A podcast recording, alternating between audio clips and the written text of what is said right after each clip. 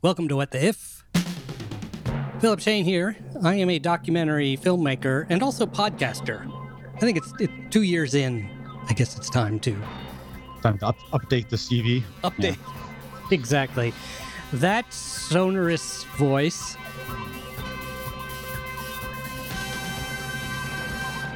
Matt Stanley, professor and also podcaster from New York University. How are you, sir? Very happy to be here. Wonderful. It's a lovely day outside, I'm assuming in Washington Square. It is quite nice outside. Yeah. Yes. Speaking of nice outside, joining us from the place where it's always nice outside, except when it's burning, this is a very special guest for me because he is one of my heroes, Tom Merritt. How are you, sir? Thank you. I'm a podcaster, too. I feel so among your friends. You are there are other people called the Podfather, but I think you are my Podfather, and the others would be the Podgrandfathers. So do you need a Podternity test to decide who your Podfather is? No. It's very good. That'll be the new new award show. Thank you, Philip. That's very nice of you to say. My pleasure. And Tom is the host of the fabulous DTNS Daily Tech News Show. And Daily Show, I don't know how he does it. Plus, you do a zillion other shows as well. And I know that our audience is, first of all, if you're interested in technology and you haven't yet, do check out DTNS Podcast. But Tom is also a science fiction author. And your newest book, Trigger, comes out on March 24th, and is that the third book in a trilogy? Is that right? It's the second book. Second book in what may someday be a trilogy. Okay, yes. Yeah. So Gallium is the first. How the writing goes. Yeah. One hopes. Exactly. And is Gallium then the first book of that? No, the Pilot X. This is the sequel to Pilot X. Oh, okay. He's got a lot of amazing work, and I'm sorry. Yeah. Urge you to check it out.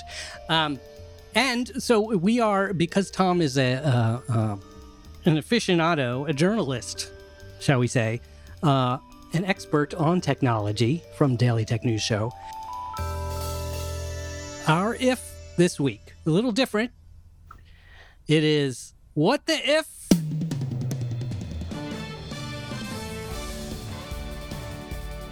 You never had to go to the cashier again. Tom, could you just give us what spawned this? Sure.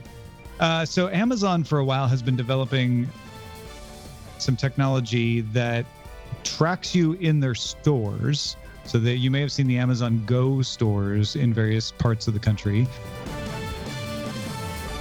The idea is you scan in with your Amazon identity on your phone when you walk in, and from that point on, it knows where you're going, what you're picking up, what you're putting down, and keeps a running tally of everything that you've got on you. And then you can just walk out, and it'll automatically charge you for all of that because it's using all this machine learning and computer vision to figure all that out. And they are selling that technology to third parties now. It's called Just Walk Out from Amazon, which is putting a hat on a hat a little bit. Do we have a sense of what's the failure rate on this thing?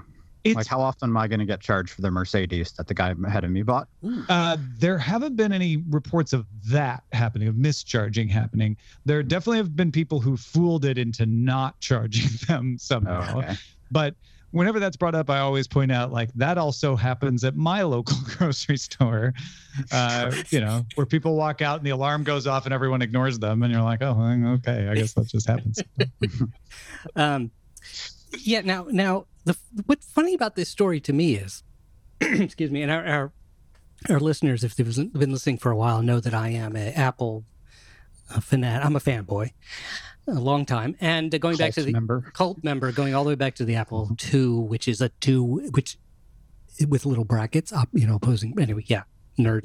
So, Apple stores have had this technology for years, right? Like I have been going. Not exact. It's different. Okay. So the difference is what Apple has had is you can walk up, pick up something off the shelf as long as it's under a certain price point, scan it with your phone, buy it on your phone, and walk out. But the difference is the Amazon technology, you don't have to do anything. Right. You just identify who you are on the way in. And from that point on, you just pick stuff up and walk out with it. You don't have to scan it, you know, do any punching on your phone or anything. You're right. You're right. You just reminded me, right. And that's why I was thinking, like, why, if Apple has had this for so long, why have they never? Although Apple's also trusting you to do this. There was an article I was just reading about how I think the Fifth Avenue store, they just busted a bunch of people who were just going in and taking things and walking out, pretending like they had used the system that they had. I always wondered about that. That's not a bad scam. Yeah. Yeah. I always assumed, because I'm weak that way, that a buzzer goes off or something. And I did always wonder, how the hell do they do? Because there's always that guard right at the door. Yeah. Well, and that's how they caught them, is the guard noticed, like, I think I see these people coming in, and I don't think they're actually buying the stuff, and they don't have a receipt. Yeah. But the thing about the Amazon technology is, once you're scanned in, then if it's working right, it will charge you. Yeah. So the only way to steal is to try to trick the machines into not seeing what you have on you somehow. Yes, I have been to. I don't know how many there are, but I've been to one of the Amazon Fresh stores in Seattle, in downtown Seattle, where it's been for over a year, I think. And I tried to trick it in many different ways and was not successful. And bought Coke. Coca-Cola, so excuse me. In New York, it could be more than that. But yeah, it's an amazing experience. Matt, have you ever experienced a cashierless situation? Intentionally. That's an important qualifier. Yeah, because actually I was just in the Gristetti's today, and there was just no cashier there. So I had to, since I knew we were doing this episode, I had to wonder if you had like set up some kind of elaborate ruse such that every place I went into today would not have a cashier. But no, they were just being lazy. Did you just walk out? I was seconds away when she poked her head out. So no, right now Apple has. Yeah, go ahead, Tom. Oh no, I was just going to say Amazon's first client for this is going to be the CIBO Express chain that are in 10 airports around the country, which I don't know about you. Now the CIBO Express ones, they have self checkout already, but a lot of times when I go to buy something, you know, magazine, candy bar, whatever, and I'm in the airport, I'm in a bit of a rush, and inevitably there'll be 2 or 3 people taking forever who aren't in a rush to catch their plane ahead of me. So this will be nice if you can just grab something and walk out. Yeah. Now, Tom, have you ever been in one of these stores? I have not. No. You would love it because both of you guys would love it. It is utterly fascinating. You know, I looked up, I was curious, what is it? How does this work? I mean, by the way, it is so precise that you can pick up something off the shelf. And the shelves do not look any different. They look like what in New York we would call a bodega or a deli. Mm-hmm. It's like a small, or maybe a 7-Eleven, if you're used to that, CVS, that kind of thing. And it's a small store. It's not gigantic. And but everything's packed, you know, all the cans and bottles are right next to each other, and all kinds of other food, boxes, bags, you know, whatever. And you can pick one up and you can put it back, and you will not be charged theoretically, you know, if it's working properly. And from what I could tell, the ceiling was basically a complete solid grid of zillions of would look like Apple TVs or Roku boxes or something, but I'm guessing they were their Wi-Fi, some kind of antenna or beacons or something. Do we know? Yeah, there's a grid of sensors of various types. Some of them are optical, some of them are infrared, and they're feeding all this data constantly about what's happening in the store. So what is the mechanism exactly? So you mentioned machine learning. Is it actually like watching us in the sense of it knows what a person picking up an object looks like? Yeah. That's really? The idea is they trained it. They used machine learning to train it on how to distinguish people and know which person is different from another person, and how to distinguish objects and when they were in a person's possession and when they were not. Wow. Yeah, I guess if they can notice that can of soda is hovering in the air right now or not on its shelf, it must be somewhere. That's fascinating. I wonder how telekinesis would affect this system. Right. We got to send, it was that guy who bends spoons. We got to send him in there. Yeah. Uri Geller. Uri Geller. And I think one part of this plan, I think we may not have mentioned, is that you do need to set up you need to download an app if you haven't already. For the Amazon one, you have to use an Amazon. For the airport, what they're going to do is you just use your credit card. So you scan your credit card as you go in, and then it associates that credit card with your identification. Oh, great. So like Apple Pay or the equivalent. Very interesting. Now, what the if this expands to the entire world? And we're not going to waste any time. We're going to go right to it. It's everywhere. Everything is cashierless, even beyond like. Are there situations where you wouldn't even? It's not even a cashier type thing. For instance, your driver's the DMV, the classic whipping boy of all services. Self-serve. Yeah, self-serve DMV. Well, let's go to buying a car. You could buy a car. You could just go drive a car off the lot. Hertz is a little bit that way, actually. Or, those services where you have gold member service. Mm-hmm. But what situation, Tom, would you like this to be in the most? This is pretty illuminating because the key aspect here isn't just getting rid of the cashier. It's being able to tell what you've done in such a way that it doesn't need to check anymore, because really all a cashier's doing is checking what you've got. And this system says, we already know what you've got. We don't need anybody to check it, and we'll just ring you up. Like, okay, I love the idea of applying that. Like, what if I could just walk into a movie theater and just go sit down? Yeah. And I don't have to buy a ticket. I don't have to talk to anybody. Yeah. I could just grab popcorn out of a thing. For sure. That would be a tremendous improvement. We could go even further in that a lot of people could go into the theater and whatever the majority, in other words, you vote or it just reads your, it just combs through your data and decides what movie you want to see. Oh, right. Yeah. You go into the theater, but you don't know what you're going to see. Yeah. Actually, it knows better than you. Yeah. That'd be kind of fun. All right, and presumably the analog there is you go into a restaurant and the food is just waiting for you, already charged, already cooked. Right. They've scanned your nutritional and dietary and taste ahead of time. They know what you want before you do. Yeah, I think a lot of Americans are going to get served salad if they're checking our nutritional needs. Or actual needs, yeah. I never go to that place anymore. All they give me is salad. That's right. It's insulting. It's like going to visit my mother. We have added something. I feel like I want to take one step back because I feel like what we dropped in there was the whole recommendation thing, which could be a if unto itself.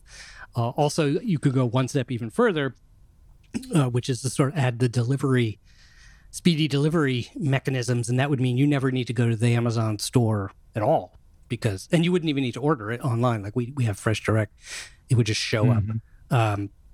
This is how we quickly wind up like those people in Wall-E. We're just strapped. That's right. Yeah. Yeah. In the chair. So it's just the. How if they keep giving us salad? We won't. Yeah. Well, whoever's doing that is going to be voted out of office, that'll cause a revolution. Because everyone will be hangry.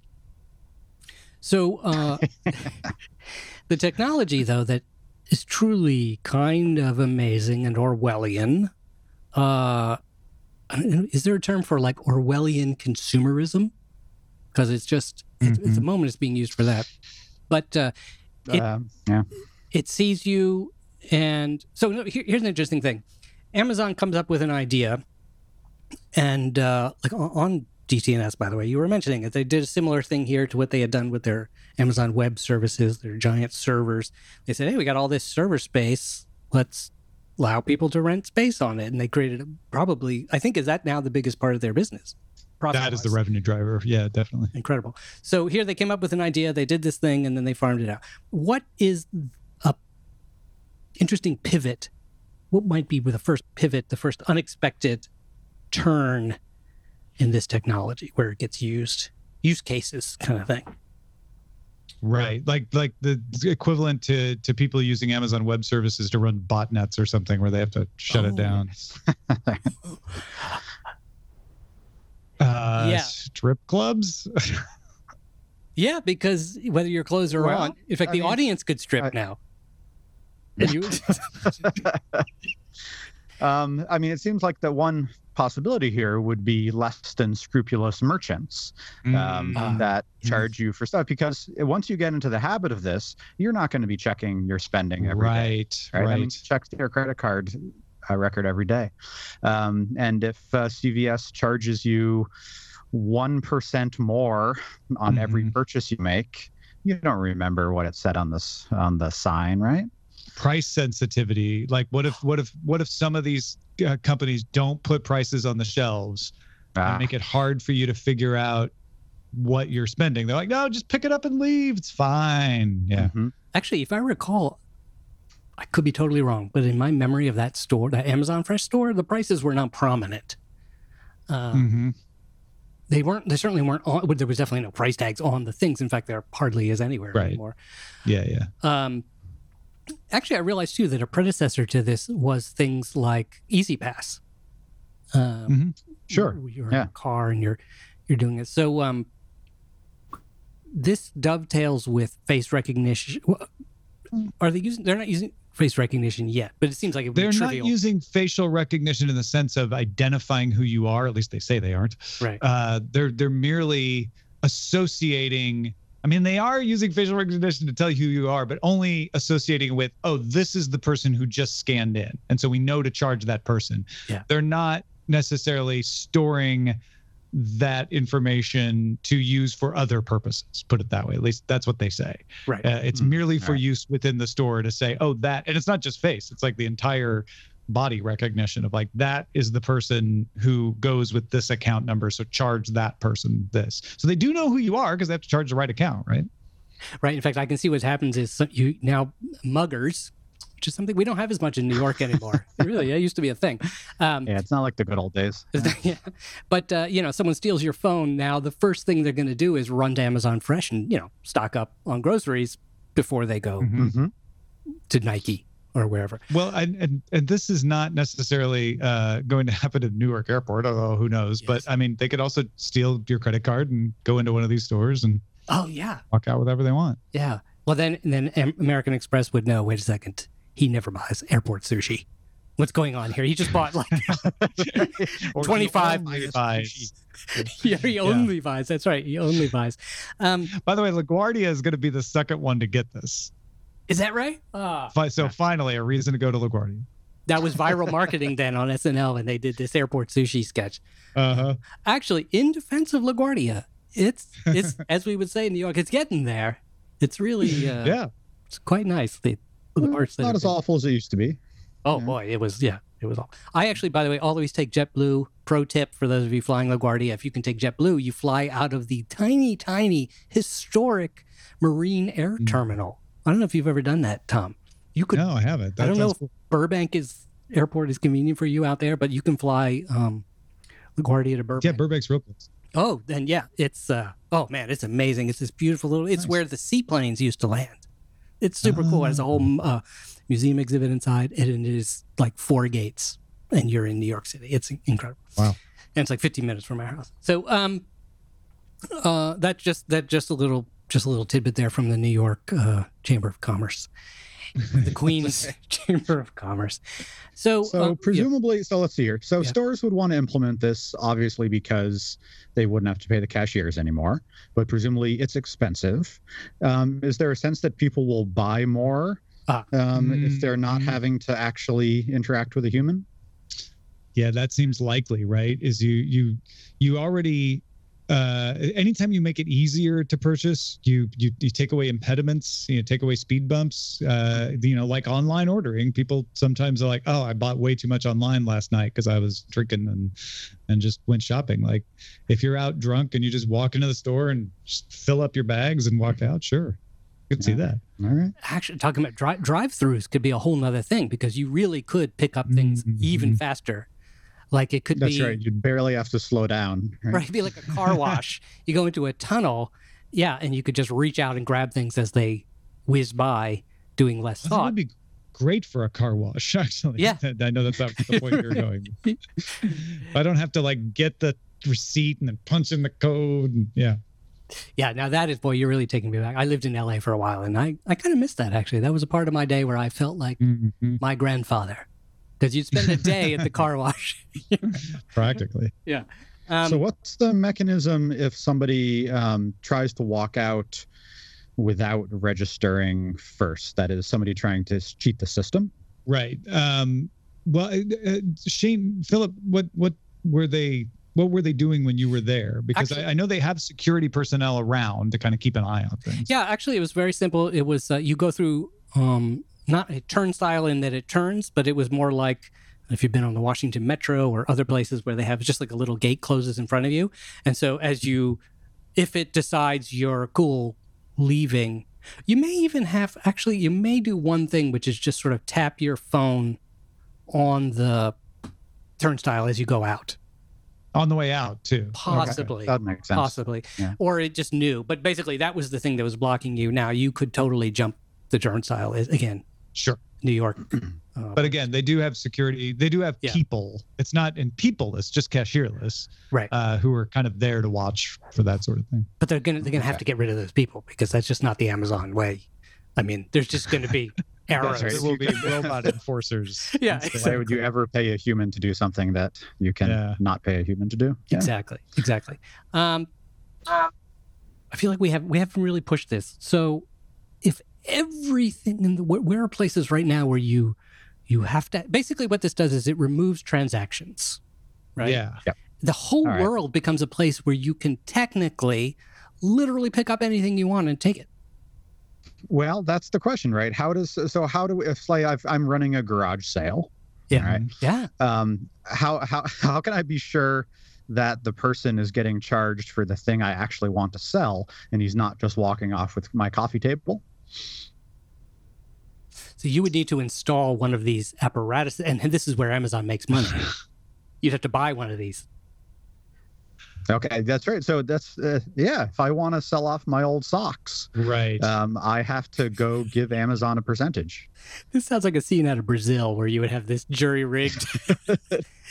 It is kind of Gilliam-esque, yeah. Yeah. Like, I'm imagining, Wait! I ended up with the amazing Just Waltz Out. This is the off-brand, darn it. Yeah, that's amazing. But to buy that thing, you also didn't need to. You just went and you just picked up, the thing. So what it comes down to is there are going to be, I imagine, completely new kinds of places. It's almost like, and the interesting thing about this is we are still dealing with picking up objects, which is interesting that we want to do that anyway. That's with all our delivery, on demand now, even within an hour, Uber Eats or all that kind of stuff. It's interesting that this is still a big, big thing. It's almost like a last mile situation that won't go away, right? That the touch of things. So there could be imagine a department store, in the old days where a department store, some, and we have a few remain like Macy's or, wherever around the world where they really are every kind of thing in one building. You could just go touch everything. You could buy a house this way. You just walk down the street, right? Just walk in. Yeah, just walk in. That's right. Just walk in. So there's an open house. Right? And you walk in, and this is how it would happen anyway. They're going to run credit checks on you and all that kind of stuff, you're right? Pre-approved, all that. Yeah. You're done. So you walk in, and a light goes on and says, you could have this if you want. Just don't leave. Yeah. And then you and the other people who stay have to fight. I'd do that. Yeah. Yeah, that gets tricky, right? Like, what if two or three people want the same house? But I guess that happens now. You just make it faster. You know, there's an immediate. Yeah, so now it's an actual foot race to make it to the front stoop first. Yeah, there's a fun kind of like weird retro thing about this in that it's ultra high technology and yet depends on low tech physical presence and actual touching of things. So I think this is the first interesting conflict we come up with here is what happens in situations of scarcity. Where people would literally like certainly the Apple Store is Justin's peanut butter cup on the shelf. Who gets it? Yeah. Yes. Exactly.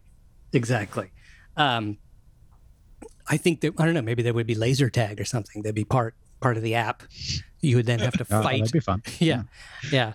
How does the machine learning deal with someone taking something out of your basket? Right. Oh, that's an interesting one. Yes, that's right.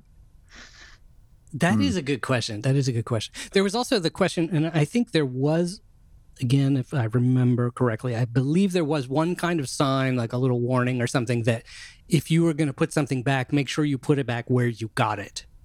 It didn't have to be the exact spot, but put it back with those. Yeah, but they want you to get it back close, right? Yeah, because if you put it with something else, they do have humans to go around and kind of move stuff back and correct things, just like in any store, right? But yeah, no, I'm starting to dig this idea of like, what if I just go into a restaurant, I can tell it what I want, it comes, I eat it, and I walk out. I don't have to wait for the check. Walk out whenever I want. Yeah. That would be kind of nice. Yeah. You know, there is a place like that called McDonald's. Because you pay ahead of time. Right. Yeah. Or any place but no one ever gets to leave McDonald's. It's a myth. Forever. You've obviously never been because you're still here. By the way, I have to do one due diligence as a documentary filmmaker. I would be remiss if I didn't recommend the McDonald's. There's a documentary on, I think it's HBO, about the McDonald's monopoly scam. Fantastic. 6-part series. Incredible. Oh, yeah. Incredible. Mm-hmm. Check it out. So, I think now here's where I want to take it further. And this is the kind of thing we do on the show. And if we can dig, Tom, you can dig into your science fiction side of your brain here. And I think this changes society. This changes our way of being and our expectations. So we become a world of almost like going back to toddlers. You know, I think there's this, we still have to have some responsibility to know that we are paying for things, but this is now a world where we expect, for instance, how many times now do we still, if I'm actually in the rare instance, I'm looking at something in print on an actual piece of dead tree paper, I will go to pinch and zoom the picture, right? This is going to create a world of grabbies. Everybody's going to be grabby. Well, yeah, like children will touch things and not understand why they don't respond the way the phone and the tablet does. Exactly. Yeah. Will children just start to walk out of places that aren't equipped with just walk out technology and get in trouble, and parents have to say like, hey, wait a minute. But yeah, what other kinds of behaviors will that enable? Will that cause us to expect that the computer in the sky will always just know and credit us for things? That's it. The computer in the sky. Yeah, you got it. It's the eye of Amazoran, always watching. I mean, people complain about their data being exposed now, but this would be order of magnitude worse, right? Every single purchase made. Yeah. And well, what if it's like a series of satellites, right? Because Jeff Bezos is involved in space flight, private space flight. What if instead of just this ring of sensors in a convenience store, it's the entire planet now? That's right. That's everything you do can be charged and or credited. Now, basically, everybody lives in a world where their refrigerator is a mini fridge, like in the old hotel. Basically, your refrigerator is always stocked because it comes from Amazon, and it's got pneumatic tubes in the back, continuing our Gallium, Brazil reference. So it's just always full, and you just, which, in, you know, you can imagine could be convenient in the sense that you just want something, it's a world of a la carte. but you don't make enough money to afford what's in your own fridge because you're only charged once you pull it out. That's right. Oh, right. And we are all slaves, and therefore you have to work for Amazon in some way. Like you have to. Well, and I was also thinking, like, when you go outside, if you give someone a ride, like ride hailing, the computer in the sky credits you for that, right? And it adds things to your account. But if you just take a ride on your own, then it debits you. Like, oh, you were driven. Sorry, why weren't you providing a service for someone? Yeah, you don't own anything. Everything is just credited or debited based on what you're doing, and it knows everything you're doing. Yeah, this reminds me. We will end here, but this reminds me of in the Hitchhiker's Guide. There was some planet where I forget why, for some reason, the amount of mass that was allowed on the planet, or there was some reason why you had to maintain the exact. And so your mass was measured going in and going out, and had something to do with going to the bathroom. That's right. So it was removed from you surgically. If you had gained any weight. Yeah. That's right. That's right. Well, this is, as with all our ifs, this could go on and on and on. I'll give you, Tom, one last thing. What's the last sort of nightmarish image? You can go 1,000, a million years in the future. What do you see? 1,000 million years in the future, it doesn't matter where you go in the universe. You can't get away. Everything is tracked. Everything is on your account. Whether you, even when you're asleep, and you just you are now constantly trying to get out of debt.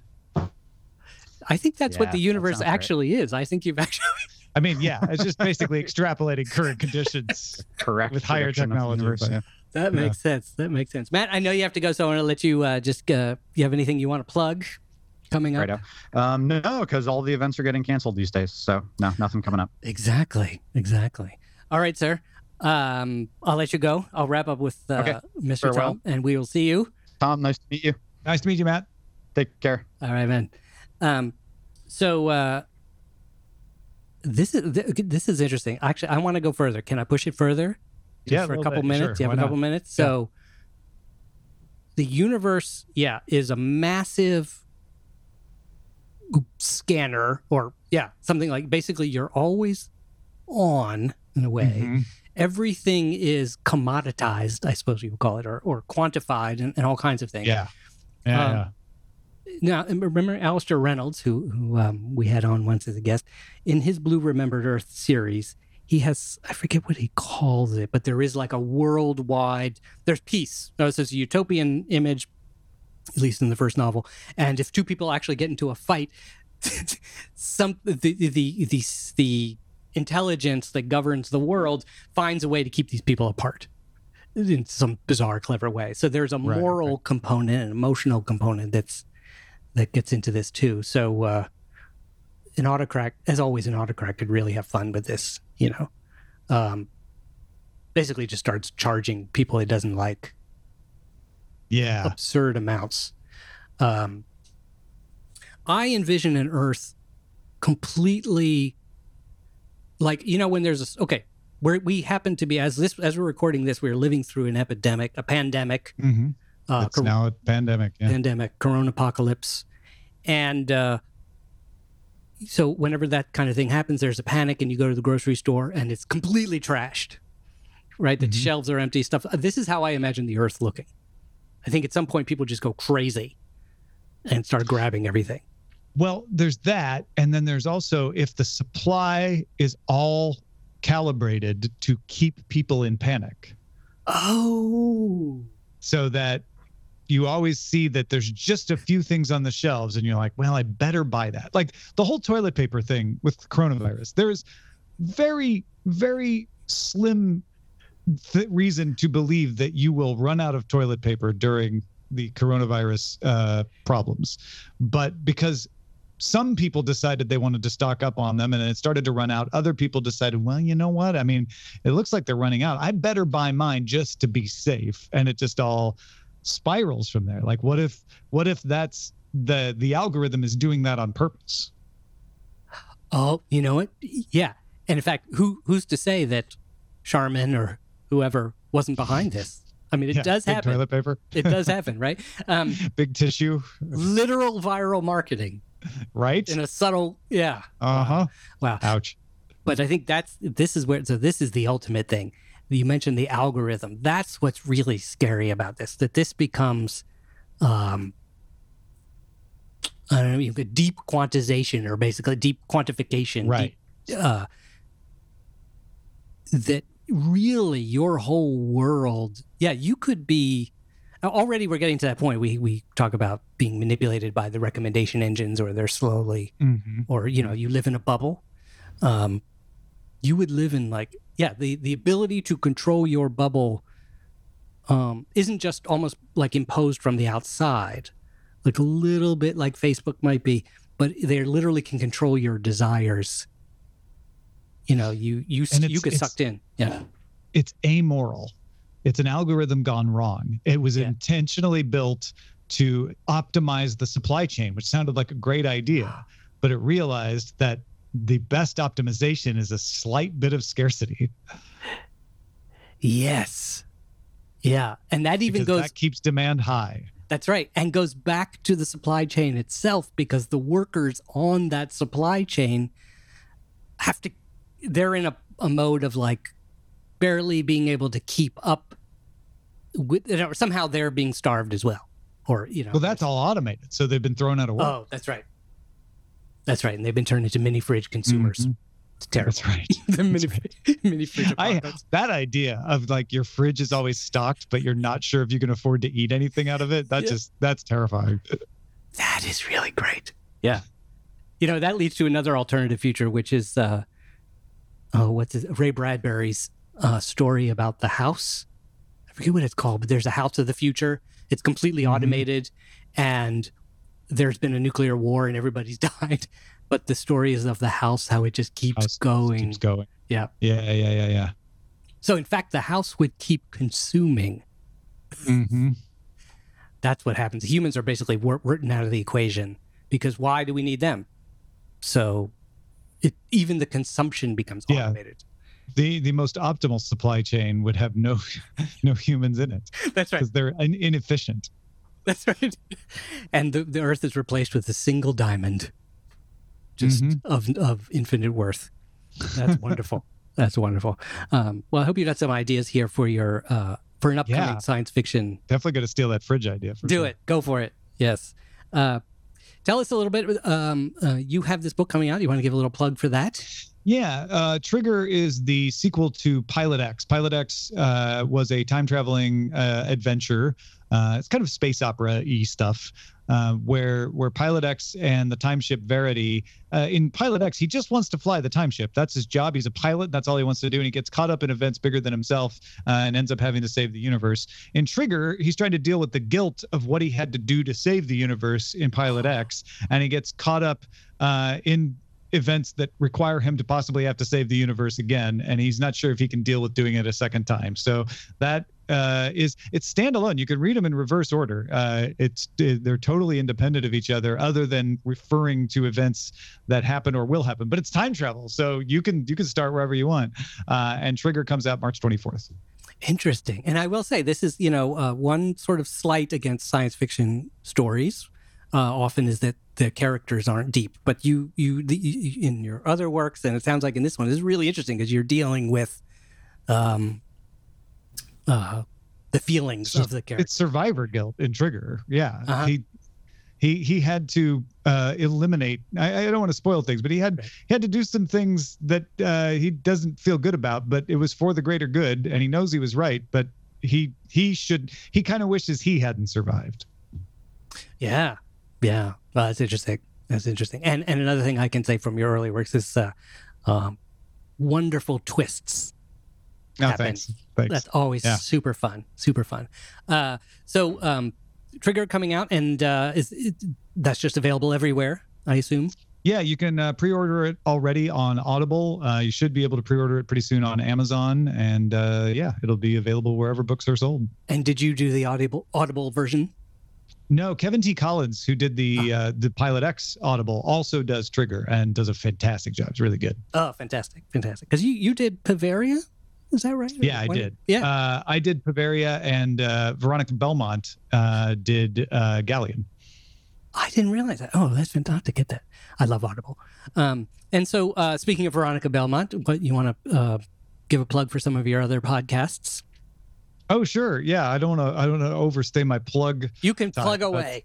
Yeah, Sword and Laser is a show that Veronica Belmont and I do together about science fiction and fantasy books. So right now we're doing our March tournament where we have people vote, starting with 16 books. Each book that wins against another book goes on to face a different book in the second round until we have one book that is the winner, and that becomes our read for the month of April. Usually we just end up picking a book, either Veronica or I pick a book, but this is the way we've been doing it for the past several years. So that's been really fun. And the whole point of Sword and Laser is to help you build out your science fiction and fantasy reading lists and expose you not only to the other side of the genre, but also to books that you may or may not have been aware of or would have thought about before. Yeah. And I must say, one thing I always get from the show is, like, because it is Sword and Laser, I don't know if our kids this way now, but like I grew up, there was science fiction and there was fantasy. And I really, I enjoy fantasy, but I really fell more into sci-fi, even like hard sci-fi side of things. But I get to keep up with all sides of the aisle, as we used to say. I can highly recommend that. And again, I know a lot of our listeners, in fact, we have a number of science fiction authors and aspiring science fiction authors in our audience, as well as lots of SF fans. Sword and Laser, check that out.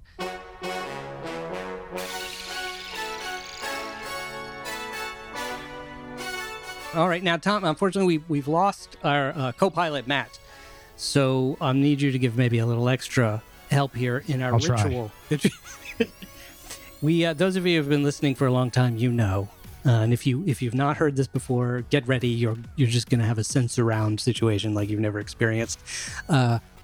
When we think about the ifs that are coming our way, there's an infinite possibility of them, and we could be charged for any of them. So, I mean, who knows what we're going to be charged? And there's just a million of them coming. We might get charged for all of them. That would be an apocalypse situation. It's definitely an error. You get charged for everything in the universe. Honey, did you buy a sun? What? I just star. Passed by it, I swear. I didn't even touch it. Yeah, the moon looks so pretty. I bought it for you, honey. It's incredible. So when we think about this happening, we can't help but shudder in horror. And we look up to the heavens and down to our feet. And we scream the name of the show very slowly. And we go, what the is? Kudos for your Doppler shift.